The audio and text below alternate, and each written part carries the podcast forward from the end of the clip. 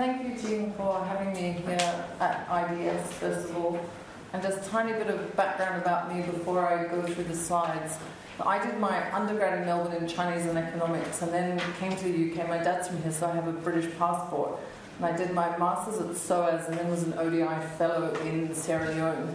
And so that was 2003 5. And I, I think I was probably the only Westerner in Sierra Leone working for the government, paid by a European Union country and hanging out with all the Chinese. And at the time, nobody cared about the topic. Like, nobody cared. If you actually tried to do that now, most of the Chinese would think you worked for MI5 or the CIA. But at, at that point, it, I was totally free to just hang out with all these Chinese engineers. And, and you know, I was the only non Sierra Leonean, non Chinese at the opening of a, of a Chinese run hotel in Freetown. And so, so that kind of got me into. Then I joined the World Economic Forum, and no one was interested in, in, in China, Africa. In China, yes, but not China, Africa. And the Forum on China Africa 2006 happened, and I just thought, okay, what am I doing here, wasting my time in Geneva? So I applied for my PhD at Peking University and kind of pursued my China Africa thing that way. So I know the China end, I guess, a bit better than the Africa end. I lived in Beijing six, seven years, whereas I've only worked in Sierra Leone, and obviously Africa's 50 countries or so on, so you, you certainly can't know them all. So I, I know it from a, a very kind of macro lens, and I guess a bit more from the China end than from any particular Africa end except Sierra Leone. So that's, that's the kind of context of, of my knowledge. And the presentation today is, is really kind of a, I guess it's a series of jigsaw pieces rather than one piece of research. You probably often have a presentation that's just like a particular paper, a narrow topic. This is a series of, of bits of research I've done, tried to kind of weave together in a picture to explain the kind of bigger concept of what the Belt and Road is and why is it happening now and why is East Africa in focus. Um, so the overview. So what is the Belt and Road Initiative? I just say that in a few in a few figures and in words. And why is East Africa in focus? History, economic geography, and demography. Um, so what is the Belt and Road Initiative? Oh, by the way, these I destroyed my computer in Ethiopia three days ago with a bottle of water. So I redid these last night on a, on a brand new laptop bought at about 7 p.m. at, at the Mac store in, London, in, in West London. So forgive me if there are any, any gaps. This was literally redone last night. Um, so China's economy has become a bit more like an elephant, certainly since the global financial crisis. Enormous, slower moving. Um, so, you know, many times the UK economy now growth is now just six to six to seven percent as compared to three decades of ten percent.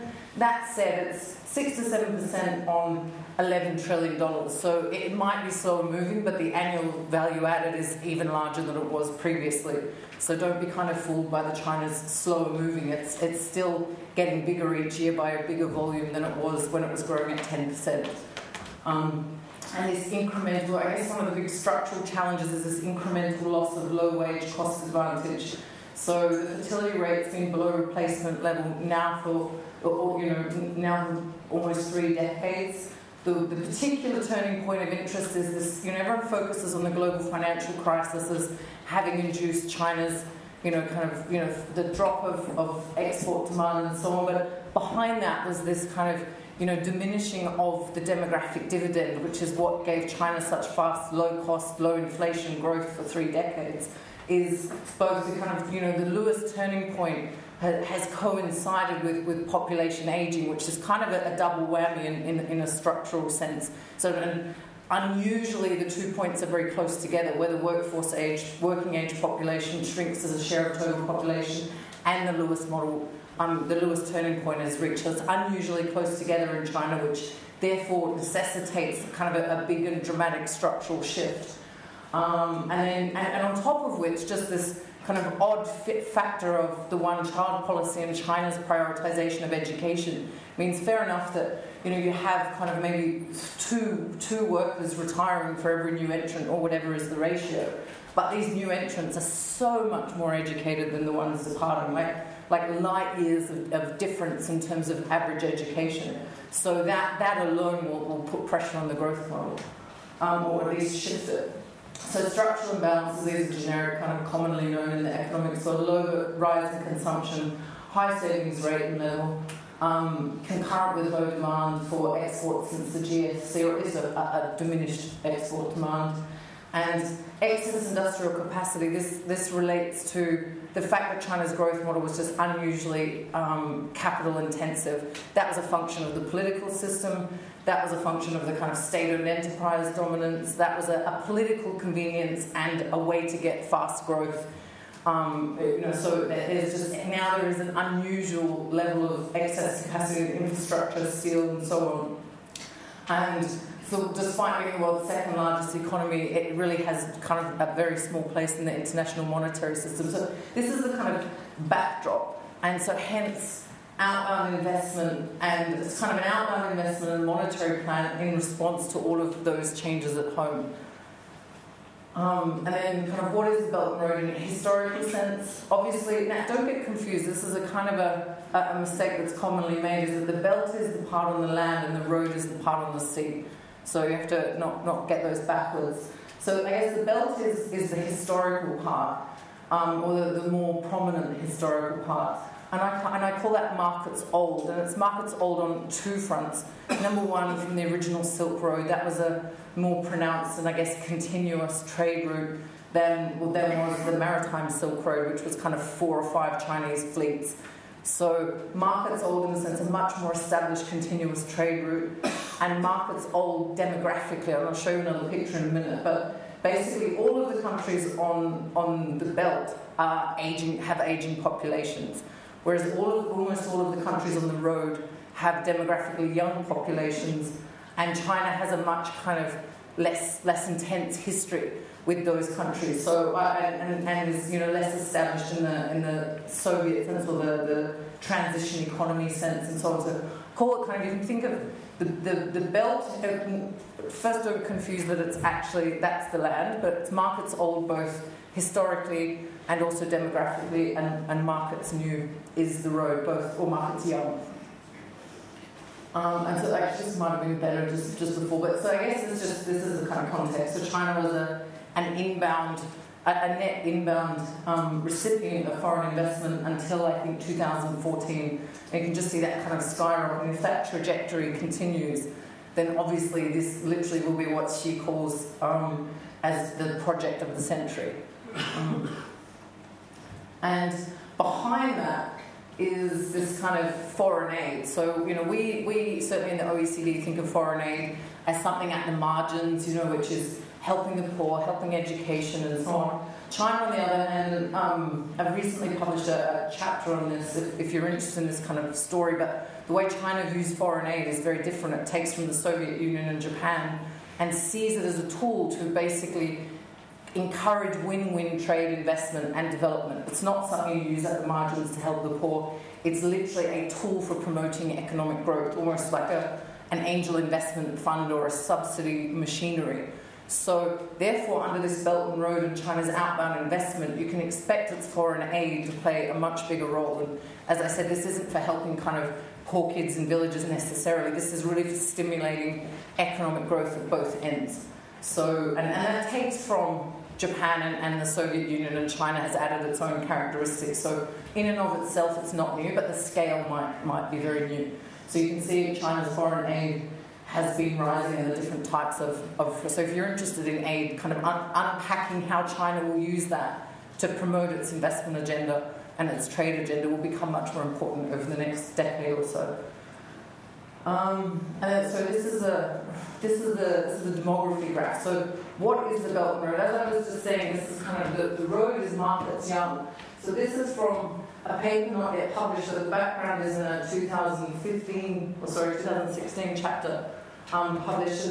China, China has this concept that it will be old before rich, and this will inhibit its development because its wages will be expensive before it's reached the technological frontier. They'll have to pay for this massive burden of old people when they don't have the resources to do that, they don't have the talent level developed to do that.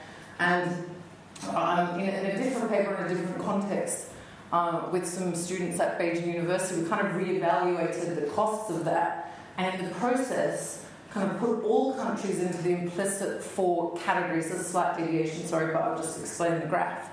Um, so you've got poor and old countries, which are basically countries that are not yet in the high income group, but their populations have already passed the, the peak defined as when your population is now aging. which is probably itself a bit old given how how, how given you know, rising longevity, but it's basically accepted that when the share, when 7% or more of your population are over 65, you have an aging population. And so, in that sense, you can have kind of four types of economy. They can be rich and old, rich and young, poor and old, and poor and young. And so I guess the, the most, the, the rarest category is the rich and young category, which is basically OPEC members. Um, and then you have the poor and old countries, which you consider mostly in Latin America and the kind of transition economies of, you know, certainly of, of parts of Eastern Europe, kind of Central Asia.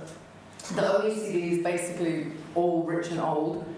And then, and then the road, the Maritime Silk Road, is basically, if you just see that, that's where all the poor young countries are. So if you're an optimist about growth and you think you can, you know, help to induce a, a kind of Chinese scale developmental revolution, then that's where you would do it. You would do it in the kind of low hanging fruit. So as far as the Chinese see, they think, okay, 1980, we were poor and young. And this is what we did to get rich. So now today's equivalent poor and young countries are here, and that's a kind of low hanging fruit you know, developmental dividend, and part of that will be conditional on how much fertility does fall. Will there be a demographic dividend in those countries at all? Not if fertility stays at five and people survive. So it is a bit that the scale of the windfall and where and how is conditional on what happens to fertility. But nonetheless, if you're just looking at it in a crude sense, the road is really kind of where all the young and the future consumers are. So China's cheap phones, you know, all over these low income these low income countries. So that's kind of markets of tomorrow. And then if they get brand loyalty today, in 20 years when China's own brands are probably much more sophisticated and reliable, they will have, you know, the kind of key brands in the key population, consuming populations of tomorrow. Once, you know, the OECD's populations have shrunk minus immigration and so on. So this is kind of a, a long run vision of, the, of future markets based on its own demography of where they were in 1980. So kind of on, on the one hand you have the, the, you know the trade with Europe and so on, and then and then really the road is all about is all about demographics and potential. Um, and then this is so this is the, the kind of words part. So I, I like this because this is, it doesn't say in the bottom of. This is taken from Xi Jinping's first mention of his, his Belt and Road idea, which was in Kazakhstan in, I think, October or September 2013. Um, and these areas don't come up as much anymore. There's kind of joint in cooperation and connectivity and infrastructure and so on. But these were the kind of these were the, the five pillars that were mentioned in the very first idea, and that was in the sense of, of the belt, not the road. The road was announced second in Indonesia. So this is in the first instance when, when this concept of returning to the original Silk Road, now known as the belt. Um, so strengthening policy communications, just lots more dialogue, improving road connectivity. You know that's that's good, obviously, and you have to remember that China itself has always had a problem with income inequality between its regions. So right now along the coast, people are. In fact, if you talk the coast of China, it's probably already a high-income country. Just you take the whole nation, and it's still middle income. So you take the coast, you've got a bunch of high-income Chinese citizens, and then you've got people in the inland provinces who aren't allowed to move permanently to those high income areas. They're kind of locked into their landlocked, poorer provinces. And the only way to keep the people on the coast living this high income lifestyle, kind of to keep their, their lifestyle exclusive, you can almost think of Chinese people in the provinces as, sorry, along the coast, as no different to Western, like OECD nation. They don't want all these Chinese poor peasants showing up in Shanghai, just like you know, your average Brexiteer doesn't want them showing up in London. You know, your average Beijinger and your average Shanghaiese is no different to your average Westerner living a high income lifestyle. They're very protective of their coastal high income sophistication and standard of living. So, therefore, to keep China as a stable, you know, one nation, you really need to find a way to develop the inland provinces. Otherwise, the whole the, the kind of deal collapses. And so the, the road is really part of, sorry, the, the belt is part of that. It's about connecting by road and so on to make sure those landlocked, poor, cut off provinces also can get prosperous without all insisting they be allowed to move to Shanghai or, or, or to Beijing. So this is so that's that's the kind of the road connectivity is important to reduce regional income inequality, not least just to promote trade in and of itself. Um, and enhanced monetary circulation is kind of a testing ground for greater use of the renminbi in trade without necessarily having to go to markets where, where it might be, you know, have a bigger long run effect and strengthen person to person exchange. So that was the kind of first launch that, you know, now it's been kind of updated and adjusted and modified since. And then this was the this was the mention of a month later in, in Indonesia. So this was the kind of second part. Um, and, and this was this is about the road starting with Southeast Asia and then I think, oh, actually, maybe it was in March, it was in Tanzania, but this wasn't linked to the Belt and Road, but that was the kind of East, uh, East Africa connection. So the same principles, but without as much explicit elaboration of what it meant, and you know, jointly the cooperative and so on. And so, I guess in, in, in summary, what is the Belt and Road Initiative, at least conceptually? Um, so an umbrella program for the outbound internationalization of the Chinese economy is effect, and under which you can almost put anything. Um, and you know, you can it can be one thing today and one thing tomorrow. So it's really a kind of a synonym for China goes out into the world, and um, supported by win-win foreign aid and driven by aim to create greater connectivity of hard and soft infrastructure, so of, of people and, and roads and, and so on. Um, and obviously China is so large, you know, this is, this is a, a, a, very large, it will have, it will have large multipliers and spillovers. Um, so it's not, it's not explicitly, since I focus on that kind of the geographic launch areas and the demography and the history story behind them. Um, but but the, the, the, language of the Belt and Road since has been that you know this is a global this is a global initiative everyone can join, without actually explicitly listing what is the membership criteria and what are the benefits. Like if, if if America, say, had a great project and it could somehow meet Belt and Road criteria, I doubt it would be denied funding. At the same time, maybe, there are political costs to not officially signing up. So, what it actually means to be involved is not known. And even I haven't seen an explicit like foreign ministry list of these countries are in and these countries are out. So it's a bit blurred, and, and I mean, it is on, on the one hand a commercial enterprise. So if there's a great project and China can fund it, I don't think they would. They might just not call it Belt and Road, but the deal would go ahead and the money would be made available. But it is said that if you're explicitly agreed to the Belt and Road initiative, that it's easier at the Chinese end to get the money. So it's just it's just in terms of making the deal happen. If a country has explicitly said they're part of the Belt and Road, the rumor is that for, for the Chinese part of the bargain, it's just much much easier to arrange the money and, and get the deal moving. Um, so it's not geographically focused, but if you think of the kind of primary drivers, which is this excess capacity in China, this desire to internationalize the renminbi and so on, then the kind of default is these poor and young, you know, creating markets for Chinese goods, win-win development. The default is those kind of original geographic points because they're the kind of obvious complementary markets in the in the bigger sense. But even though it's not actually explicitly just limited to them, you can just the economic story kind of is an easier one in those in those original geographic focus countries. So project of the century with funding pots being made available all the time and theoretically probably available to a project anywhere, but easier to access if you've explicitly signed up to the initiative. Um, and so I don't know if you if you uh, you probably all heard the kind of Deng Xiaoping maxim of crossing the river by feeling the stones. I like to think of this as the kind of outbound version of that. So whether you call it crossing the you know crossing the oceans by feeling the ports, or you know crossing the well, it's just the, it's basically the globalized version of the Deng Xiaoping. So it, what what that implies is that maybe China has kind of goalposts in the longer sense, but how they reach them will be a bit kind of clunky and experimental. So it's not that there's a fixed plan and you kind of wake up the next day and suddenly this country's involved, or no, that's not Belt and Road. So it is, it, it is unpredictable and very dynamic by its nature, just as crossing the river by filling the stones was. So hence, we're all kind of in the dark and, you know, kind of trying to navigate what it means and, and when it means what it does. Because, you know, China itself is so big and dynamic, they're, they're quite responsive and, and open to change in a pragmatic sense. And they're just caveats. Um, so, so I kind of focus on those broader long run economic economic variables that help to explain why now and where now.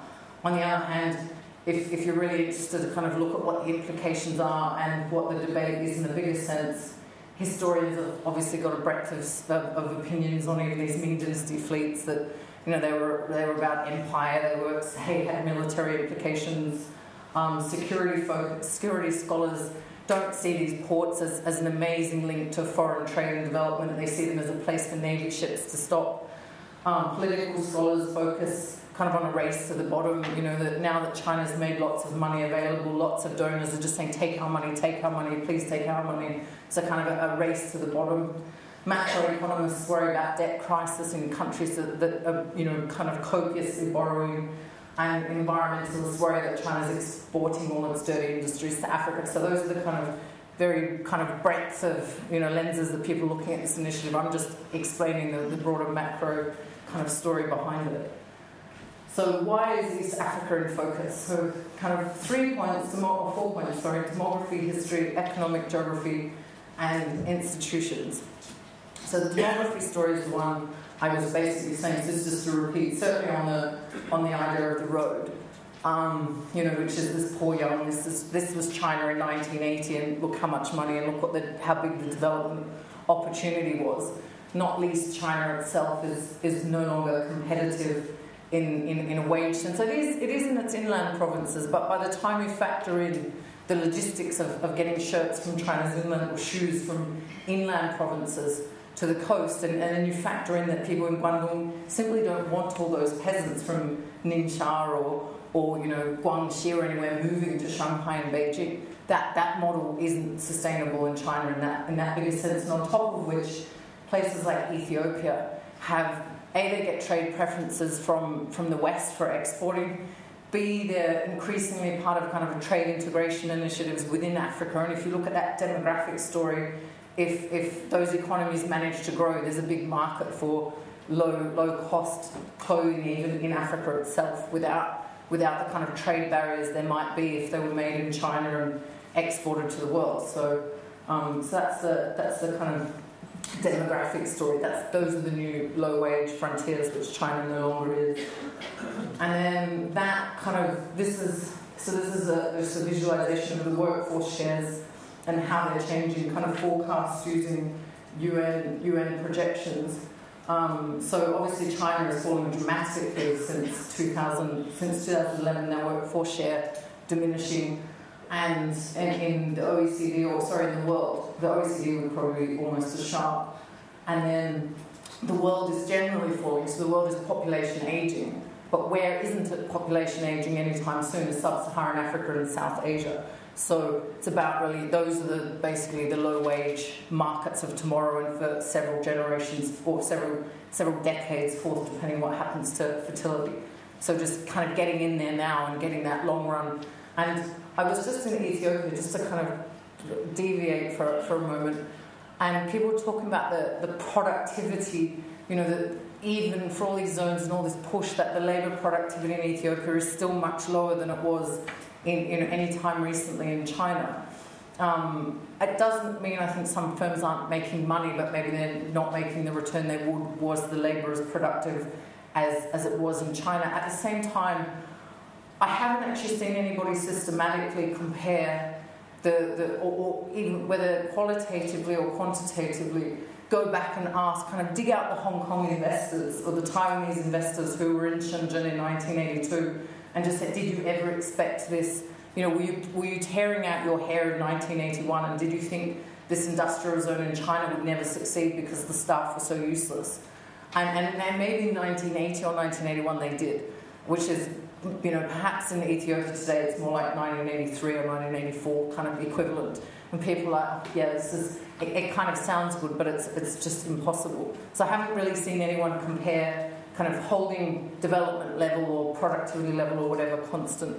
Um, so there are there's talk of that, but I haven't you know not it's, it's a bit time inconsistent. The, the, the comparisons are time inconsistent. I haven't seen anyone do a time consistent one. So again, this is this is just a kind of background story. And this is this is some research I have in progress with, with two people in, in Melbourne, and it's not yet developed, but we're kind of looking at, and we're most interested in the fertility rates, how they are falling with income in China's target. So in fact, this maybe should have been better. I might, oh, I'll do it now. But so the, the, the target countries of China's outbound labour intensive, so basically the shifting of the factories is not just to any old country. Like they're not shifting them to Angola, which is, you know, kind of Dutch disease affected, resource rich, you know, Central African economy. They're shifting them to the coastal equivalents of kind of what was Zhejiang, um, Zhejiang, Jiangsu, and Guangdong in China. So they're kind of trying to replicate the economic geography story, which I'll, I'll go into. So their initial target countries in East Africa Ethiopia, Kenya, and Tanzania, which are the kind of non-oil, non-resources affected economies that have that kind of labour, their, their advantage is more labour based than, than commodities based. And in Kenya and Tanzania's case, they're on the coast, they have ports, they are really the kind of Jiangsu and Zhejiang, for those of you who know what that means. Kenya is kind of, I think of Kenya as Jiangsu and Tanzania as Zhejiang. Um, even Zhejiang down to the kind of state led background, and Jiangsu is the kind of Kenyan freewheeling, you know, private sector oriented coastal. Um, and so we were just, we're, we're trying to look and see how is the fertility rate trending. So is there a projected kind of demographic dividend that might emerge in these target labour intensive destinations of China's outbound investment, whether it's Silk Road or otherwise? And if you have a look at it, it, it, at least to this stage, it really probably depends on what happens when the fertility rate, you know, reaches three. Like, will, will, it, will it keep falling? Or, and that was really the talk when I was in Kenya and, and Ethiopia recently. Yes, the fertility rate has fallen, but is the steady state African equilibrium for fertility going to be three or four, like above replacement level or below replacement level? Um, and so, at least the, the kind of trend now is for the same income level, those three countries have actually got lower fertility now than what South Korea had. That's South Korea, obviously, than what South Korea had at the same income level. Um, you know, that, that's a case of whether that's women's education or access to um, access to contraceptives and so on, but at least the trend is a positive one. So the result of whether there is a demographic dividend to come in these target countries where China is sending its factory jobs will depend on, on the equilibrium kind of fertility rate in those countries, whether it's above or below replacement level. And so that's, that's the kind of demographic story. Now the history story why East Africa? Why is China? Apart from the obvious labour intensive kind of investment story, this is the those of you who've heard of Zheng He, the, the, the, the maritime kind of you know fleet leader of China's Ming Dynasty fleet. This I, I caught the Chinese train from Nairobi to Mombasa about three weeks ago, and I was really shocked. In the Mombasa, and there's literally the statue of Zheng He and that's what it says. It was this great Chinese navigator, you know, built friendship. And so if you could talk to some contrarian Ming Dynasty historians and they'll tell you that's not true. You could talk to others who'd say it's more than true. So I'm not arguing the merits of what Zheng He did, but um, at least in the Mombasa terminal, um, you know, Mombasa obviously being East Africa's most important port at this point, there is now like a Zheng He um, commemorative statue at the train station at the passenger terminal. Um, so it's kind of in terms of the, the dialogue of friendly exchange and the dialogue of why we, we were here, but colonialism at your end and collapse at our end ended this friendly exchange of, of types. So we're just picking up where history left off. Um, this is a periodization that was for actually from the first chapter of, of my PhD when I was just trying to get my head around what were the key turning points, like what were the drivers of China Africa relations over time. And I guess uh, I didn't do this from a historic perspective, it was more just a context reading. Um, and so, kind of 1500s to 1959, I literally did call this Maritime Silk Road Action. It was published in 2012. Um, so, Zheng He reaches East Africa, the kind of Lamu area, though China's now saying it was Mombasa. I've got no idea if it was Mombasa or if it was Lamu or if it matters, but they're officially saying it was Mombasa now, or maybe both. Um, 1950 to 1979, that's, that's basically the Maoist era and political alliances. So it was all about it was all about politics, and that was when the Tanzam Railway was constructed um, to get around colonialism, which in turn brought China, supported the UN for kicking out Taipei and the Security Council. So this is kind of always bargaining, bargaining, bargaining. And, and actually, I was talking to people in, in Ethiopia and Tanzania about this, and like yeah, sure, China does aid really differently to all these Americans and Europeans, but but there's no kind of consensus on how big their win is. So, you know, we might get this bridge, but, you know, they get something massively amazing. So the, the distribution of wins seems a bit contentious. Um, so 1979 to 1995, China was really explicit at this point, was just developing itself. So it, it turned inward a little bit to concentrate on its own development. And then um, in 1995 was basically when China became externally energy dependent. So 1995 till the financial crisis, it was mainly interested in Angola and Sudan and you know these kind of big oil providers. And it was then only 2012, which is when this demographic story shifts, demand for China's export shifts, so they need less oil, their environment is destroyed, and people are quite rich, so the tolerance level for all this industrial activity has diminished, and the demand for it has diminished as well. And the population isn't there to maintain that export model anyway, let alone is there demand for it. So that was kind of so that was that period. And then in 2013, the president in early 2013, not long after becoming president, Xi went to Africa. He stopped in four countries, but in Tanzania was the first stop. And Tanzania, as if you kind of know the China story, as I said, I think of Kenya as, as Jiangsu and Tanzania as Zhejiang. And you know, they've got key, key port potential, just like Zhejiang and Jiangsu. They, they control the kind of, you know, um, not Hebei, but like Hunan and, and, and all these provinces you know, behind them, except in, in Africa's case, their countries. So those ports are, are particularly important. So he launched this period of comprehensive development. And soon after saying, okay, we're going to start comprehensively developing these ties, um, launched, launched the Belt and Road Initiative in, in Indonesia and in, and in Kazakhstan.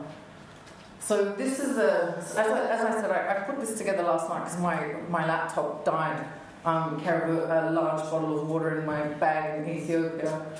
And this is from, this is actually from, these categories are from 2009, no, 2006 actually. So they're quite old, but most of them won't have changed. So Tony Venables and, and Paul Collier, through the kind of 90s and early 2000s, did a lot of work on economic geography and African development and kind of the global development and economic geography story. And in the Growth Report, which was an initiative of the World Bank and Harvard, I think, the Kennedy School, which kind of really looked at, I think it was, it was either 13 or 16 high performing economies from 1960 to 2000 and maybe just the 2000 even, and what they had in common and why they'd managed to industrialize and, and, and become so rich. And the, the, the, economic geography story, which was written from the, the oh, sorry, so the successful story was that countries which had most readily succeeded tended to be coastal and resource poor. They were driven by that scarcity to, you know, like they don't have commodities to export, they're not, um, they're not affected by Dutch disease, they have access to ports, so it's easier to integrate with the, with the global trade system. And once those coastal and resource poor economies and, this also is kind of within China story as well. So you think of the coastal provinces got rich first, and that unlocks the ones behind them. And that Africa, on the other hand, has a large share of the population living in landlocked economies, much larger than other regions of the world. Um, it has a high share of economies that are resource rich and a high share of the population living in resource rich economies. And the coastal resource poor ones are smaller, they have kind of agglomerations that have smaller populations and aren't integrated into the global value chain. So, you know, even if you want to do something in Kenya, you, know, by the time you've imported everything from China, not just not just whether it's workers, but the whole value chain is now existing in China, and the value chain, you know, it really didn't it didn't have a chance to, to compete with China during that labour-intensive competitive period. So then, in, in my research, I looked at okay, so if, if these coastal resource poor economies are the most important and they're disempowered for demographic reasons and otherwise in, in sub Saharan Africa, is China compounding that or, or, or, is it making that potential better or worse? And at the time, they were really just importing mainly from the resource rich countries. Um, so, this is at least taking the, the, the, classification of resource rich. You can have different measures. You can use labour in manufacturing sector, you can use share of exports that are commodity, that is oil, or, someone has share of GDP that's commodity based, different ways to do it and different implications. And this, this is this is from Collier and O'Connell in 2006, I think.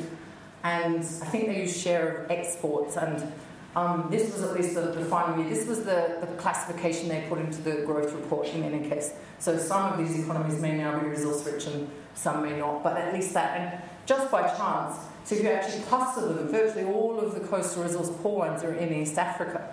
And, and those were the type of economy that was identified as important for, for long run industrialization of a region, for both for access to ports, stabilization of resource rich economies, and unlocking trade channels for the landlocked ones behind them. So it just happens those kind of theoretical industrial frontier economies in Africa happen to be clustered in East Africa. So since China wants to move factories and labour intensive investments these are the kind of conceptually at least they're the obvious targets. So that's one another reason apart from the Zheng He history, another reason why why is East Africa in particular focus just the, the relative absence of, of the, the kind of resource intensive economies. So this was the earlier um, study of how, so how was China trading with these. So this was basically a gravity model of China's imports from the world, and then looking at instead of just saying okay, China's buying oil and you know commodities from Africa, kind of turning it upside down. Instead of looking at China's demand, looking at African supply, and then and then attaching that to the long run development story. So um, these were these are the coastal resource poor economies, and from 1995 you can at least see that you know the trade the, tr- the trend was rising exports, but nonetheless the only economy that by 2009 had had you know exceeded the, the predicted level was I think Mozambique. Um, and all the other coastal resource poor uh, economies were exporting below the predicted below the predicted level. Whereas oh, I don't have the resource rich one, but Angola is like 40 times the, the um, predicted level. And on top of that, China at the time was offering financing using like the, the Angola model using resources as collateral. So none of these coastal resource poor economies could even access cheap Chinese financing based on the way China was allocating financing. And then China was going to this every you know FOCAC summit and boasting of its trade preferences, but its trade preferences only applied to LDCs, and almost none of these coastal resource poor economies are LDCs. So they were kind of shut out of China's financing model. This is under the old kind of resource intensive relationship, shut out of financing, shut out of trade preferences, and China wasn't much demanding anything they were producing. So if Collier and O'Connell and Tony Venables were correct in saying, you know, really these coastal resource poor economies need to be in, in, kind of integrated into the global economy for the rest to grow, the way China was relating to Africa economically up till 2009 wasn't helping anybody, um, at least according to that benchmark. And so then, you know, fast forward to the kind of Belt and Road, and you can see this is the this is the, the map of the railways that are planned to be built by China, or a map. Um, this leg has already been built. This is what I caught a couple of weeks ago. Mombasa to Nairobi is already operational and, and running, and at least from the outset, running quite smoothly from what I could see. I don't know. I don't. I didn't get to talk to any of the people using it as a, as a freight train. Apparently, the, the one in the north from Ethiopia to Djibouti, the freight train is working totally fine, but the passenger train hasn't yet opened. Whether that's deliberate or not, whether, whether they don't actually want passengers riding the train yet until the freight one is really successful, who knows. Um, but so this is the kind of, you know, and, and, again, if you imagine this is Jiangsu, you know, Jiangsu when, when China in 1982, they're just trying to integrate Jiangsu into the world economy and then slowly building the railway lines to the, to the landlocked provinces behind that. This is the kind of equivalent thinking. And, and the, the, way the Chinese use their investment zones is like, well, you can't develop your whole country at the same time, which may not work in a democracy, I add.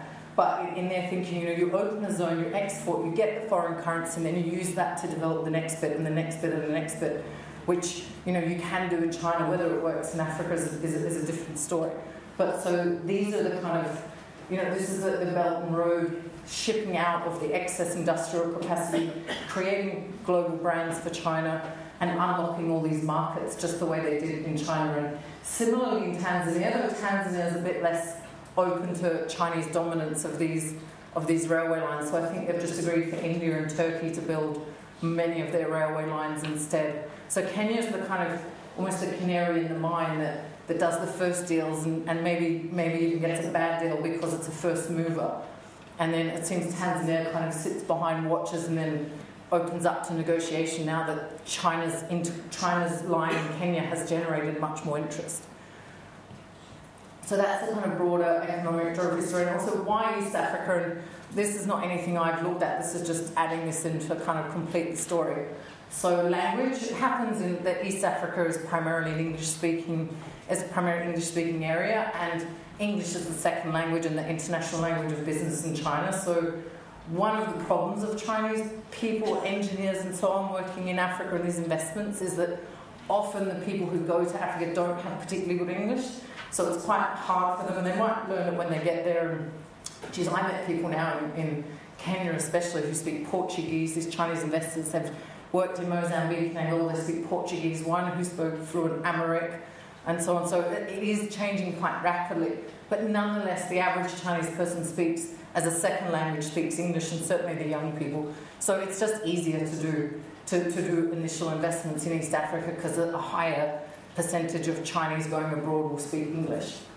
Um, and the developmental baseline, um, so have low density LDCs, so just a comparative. In fact, I know Ethiopia is a focus of Chinese investment, but two of the people I met, this is totally anecdotal and nothing scientific, but you know, they, they said it was just much easier for them to work in Kenya than it, than it was in Ethiopia. Um, and then the, the, East African regional integration and the trade agenda. I, I don't have the the, the map here of the kind of tripartite trade agreement, but it's very East Africa focused. So building the infrastructure in that region makes sense just because of the kind of political push for trade integration and, so on. Um, and then you know you've got the history, you've got the demography, you've got the the lack of resources dominated economies and so on. So that that's kind of the picture of why did they choose Kenya, why did they choose Tanzania and, and kind of Ethiopia. That's the, that's really why the, the focus on, on East Africa.